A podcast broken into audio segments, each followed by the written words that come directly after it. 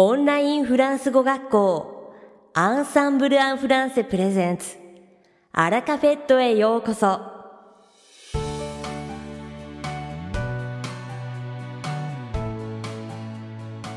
オンラインフランス語学校アンサンブル・アン・フランセプレゼンツ。アラカフェットへようこそ。この番組はフランス語学習をメインテーマにネイティブに通じる実践的なフランス語表現や日本人学習者が間違いやすい文法のポイントなどをアンサンブル講師が週替わりでお伝えします。本日の担当は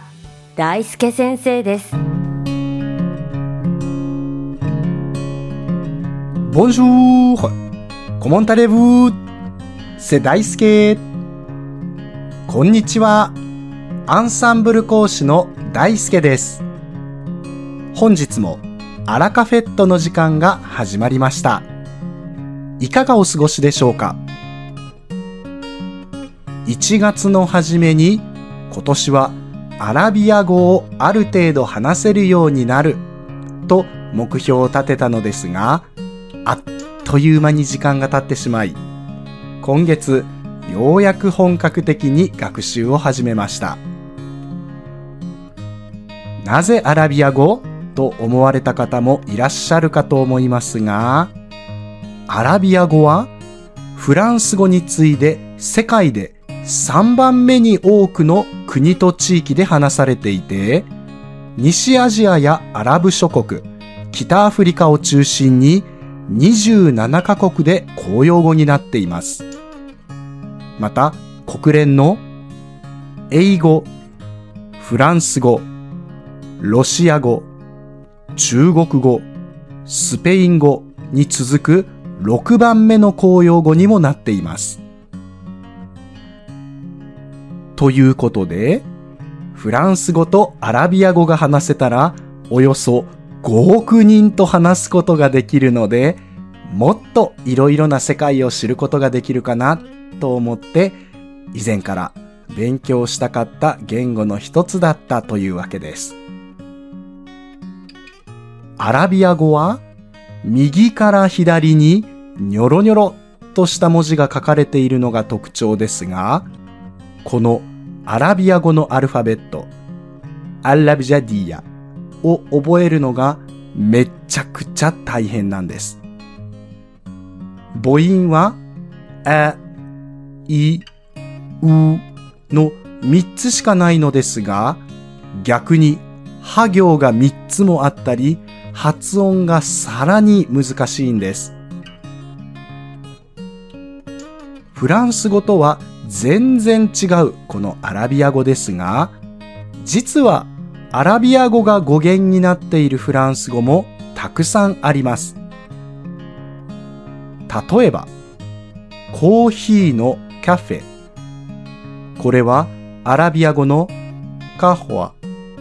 が語源ですし、砂糖のシュクルはサカラ。シャーベットのソルベはショルバトゥなどなど。まだ始めたばかりなので文字を読むのも書くのも発音するのも時間がかかります。電車の中でボソボソと練習している姿は少し奇妙な光景かもしれません。あまりにも発音に不慣れなため、先日は舌を思いっきり噛んでしまいました。痛かった。外国語を一から学習するというのは本当に大変なことだなと改めて実感していますが、一つ読めるようになると新しい世界がと開いたような気がしてとっても楽しいです。まだまだ超初心者の僕ですが、今後も語学学習者として皆さんと一緒に頑張っていきたいと思います。さて、本日のアラカフェットは2部構成でお届けします。第1部は僕、大輔がお届けするフランス語レッスンです。会話ですぐに使える短く簡単で覚えやすいフランス語の表現をご紹介します。そして第2部はアンサンブル情報交換コミュニティで人気のテーマ〇〇先生はこうしてフランス語の壁を越えたより響先生の会についてご紹介します。それでは早速本日のフランス語レッスンを始めましょう先ほど舌を思い切り噛んで痛かったと言いましたがこの何か痛い思いをした時に思わず口走る痛という表現を今日はシェアしたいと思います。思わず口走るような言葉ですから、とっても短く発音しやすいのですが、今日はノーヒントでいきましょう。さて、痛い思いをした時に思わず口走る、痛フランス語では一体どのように言うでしょうか？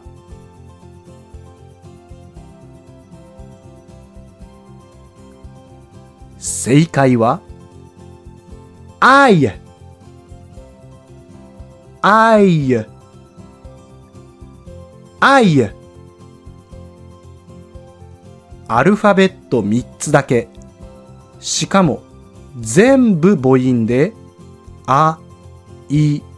う。これで、いた、痛いという意味になります。発音のポイントは完全なあいうではなく、いとうを軽くつなげて半母音のいと発音します。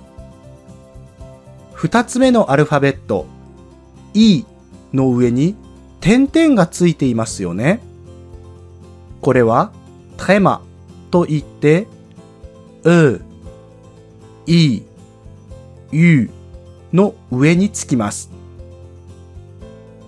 通常、フランス語では母音が連続すると別の発音になるというルールがありますが、このテマがつくと直前の母音とは切り離して独立させて発音するという規則があります。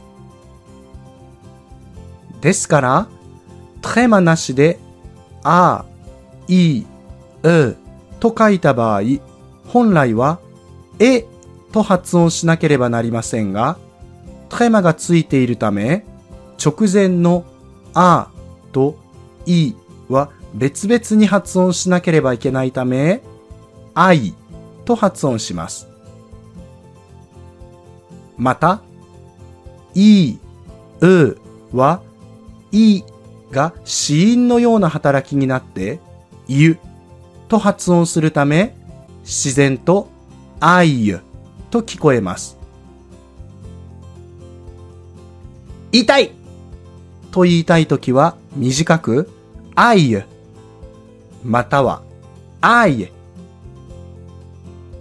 いったーというときは、あいえ。痛いなもうというときは、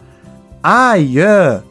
と語尾を少し強めに発音します。ちょっと中国語みたいですよね。j'ai mal à どこどこ。j'ai mal à どこどこが私はどこどこが痛いですと説明しているのに対して、I はいたととっさに言うときに使います。使い分けに気をつけましょう。また、この I を連続で、あいあいあいと言うと、あらららら、大変だあっちゃーという表現に変わります。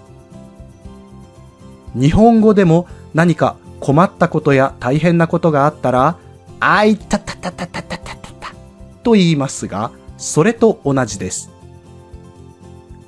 時には、あいやいやいやいやいやいやいやいや、など、たくさんつなげて、あらららららららららららら、という場合もあります。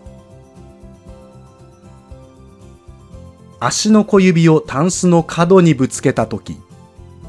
ほっぺたの内側を噛んでしまったとき、新品の紙の端で指を切ってしまったときなど、いたと言いたくなったら、あいぜひフランス語で言ってみてください。いかがでしたか？今回のように知っておくと役に立つフランス語の一言は、アンサンブルで配信しているメールマガジン、無料メールレッスンでたくさん紹介されています。ご興味がある方は、ぜひ、アンサンブル・アン・フランセのホームページから無料メールレッスンにご登録ください。それではまた。アビアント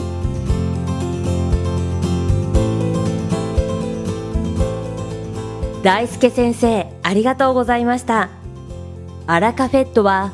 日本最大のオンラインフランス語学校アンサンブル・アン・フランセがお送りしていますこの番組を聞いてくださっているすべての方にフランス語学習に役立つ特別なビデオ講座およそ1万円相当をプレゼントしています。詳細は番組の最後にお知らせいたしますのでぜひ最後までお聞きください。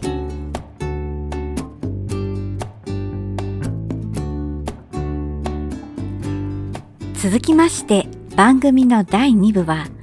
アンサンブルスタッフのよしこがお送りします。先週と同じく今回もアンサンブルが月に1回無料で生徒様に提供している情報交換コミュニティの開催レポートをお届けします。こちらは最大10名の生徒様と講師がオンラインでフランス語学習について語り合い、情報交換と交流を目的としたイベントで、Zoom という無料通話ソフトを用いて行われます。これまでに数々のテーマで開催してまいりましたが、とりわけ今年の2月に始まったアンサンブルの日本人講師が司会進行を務めている〇〇先生はこうしてフランス語の壁を越えた。こちらは生徒様より大変ご好評いただいております。そこで今回は3月に行われた響先生による本コミュニティの開催レポートの一部をご紹介します。まず、参加者の皆さんの自己紹介を通して、響先生が気づいたことは、フランス語学習者には大きく分けて、二つのタイプがあるのではないか、ということでした。一つ目は、話す前に頭で考えてしまう、あるいはミスを恐れるあまり、話すのに時間がかかるタイプ。そして二つ目は、比較的スピーディーに言いたいことが出てくる反面、細かい発音や文法のミスが目立つタイプです。これら二つのタイプに優劣はなく、それぞれに良いところ、悪いところがあるという響先生。ちなみに講師自身は前者の話す前に頭で考えてしまうタイプだったそうで、日本人学習者にはこのタイプが多いとのことです。ネイティブスピーカーではない以上、日本語を一切介さずにフランス語で話すのは至難の技ですから、むしろ目指すべきは、フランス語を話す前に日本語で考える時間をいかに短縮するかではないかと、響先生はおっしゃっています。その時間短縮に必要な方法として、響先生がご自身の経験をもとに挙げられたのは、とにかく言いたいことをフランス語で書いて、話して、練習し、それを繰り返して反射神経を鍛えることだそうです。それ以外に方法はないとのことですが、練習中に思わぬところで役に立ったとてもシンプルな会話テクニックがあるそうです。コミュニティではそのテクニックとは何か、会話での効果についてお話しくださいました。また、響先生は大学でフランス語の音声学を専攻されましたので、発音指導が得意な講師です。どうしたら発音が上達するのかという質問にも具体的にわかりやすく答えてくださいました。会話の上達に欠かせない発音をどう磨けばいいのか、考え方や取り組み方の面で参考になるお話が多く出たようです。響先生はこうしてフランス語の壁を越えた。開催レポートの全文は、アンサンブルが運営しているコミュニティサイト、クラブアンサンブルに掲載されておりますので、気になる方はぜひ、情報交換コミュニティより記事をご覧になってくださいね。